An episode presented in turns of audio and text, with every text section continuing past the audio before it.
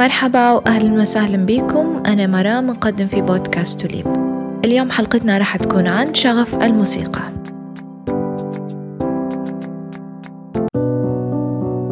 أعتبر الموسيقى لغة التعبير العالمية. هي اللغة اللي نسمعها في كل شيء في الحياة. هي فن الألحان فن الأصوات والسكون. هي الفن اللي يبحث عن طبيعة الأصوات. الموسيقى هي فن ولغة وعلم. هي شغف اللي يسكن القلب والعقل. الموسيقى هي اللغة المشتركة لجميع البشر حول العالم. تجمع الناس من مختلف الأعمار والجنسيات والأعراق. مرات تشارك حبك للموسيقى مع أشخاص غريبين عليك ولكن تلقى انسجام معهم فقط لكونك تتشارك نفس الذوق الموسيقي. تعتبر من الفنون القديمة اللي عرفها الإنسان وأصبحت جزء من حياته. مرت الموسيقى بعصور عديدة. اليوم رح نحكي عليها بشكل مختصر ونتمنى أنكم تستمتعوا بجمال الموسيقى في تلك العصور.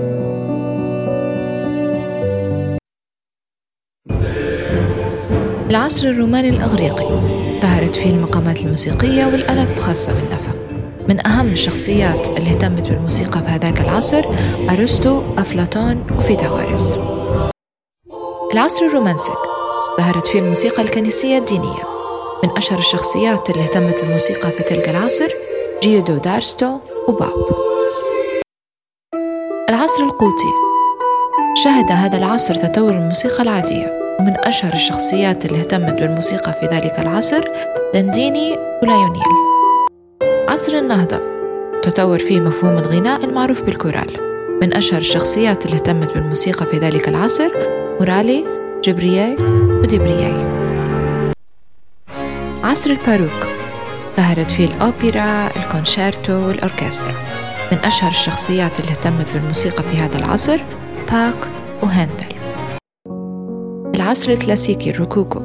يعتبر عصر متكامل مع عصر الباروك ظهرت فيه السيمفونيات وقالب السوناتا. من أشهر الشخصيات اللي اهتمت بالموسيقى في هذا العصر بيتهوفن وموزارت وهايدن. عصر الرومانتيكية. ظهرت فيه الموسيقى الخاصة بالبيانو. من أشهر الشخصيات اللي اهتمت بالموسيقى في العصر هذا فانجر شوبان وشوبارت.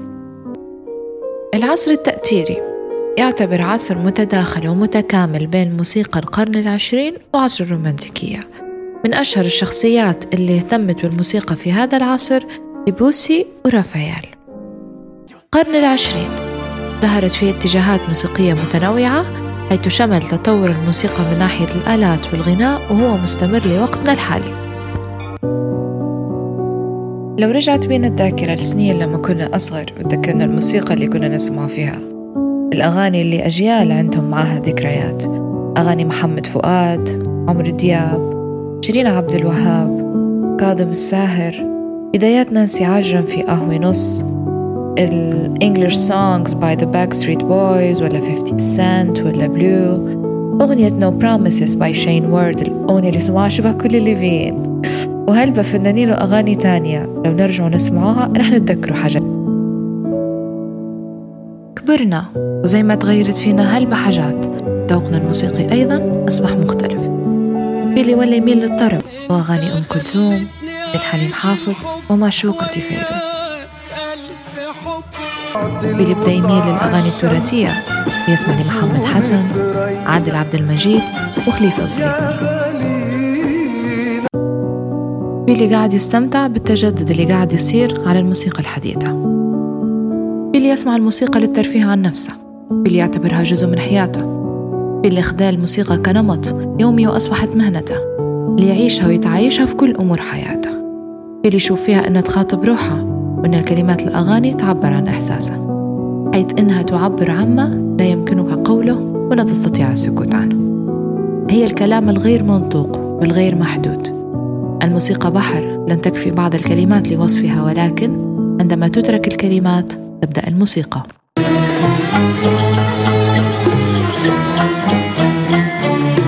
أرسل سلامي لسالم من العشق من العشق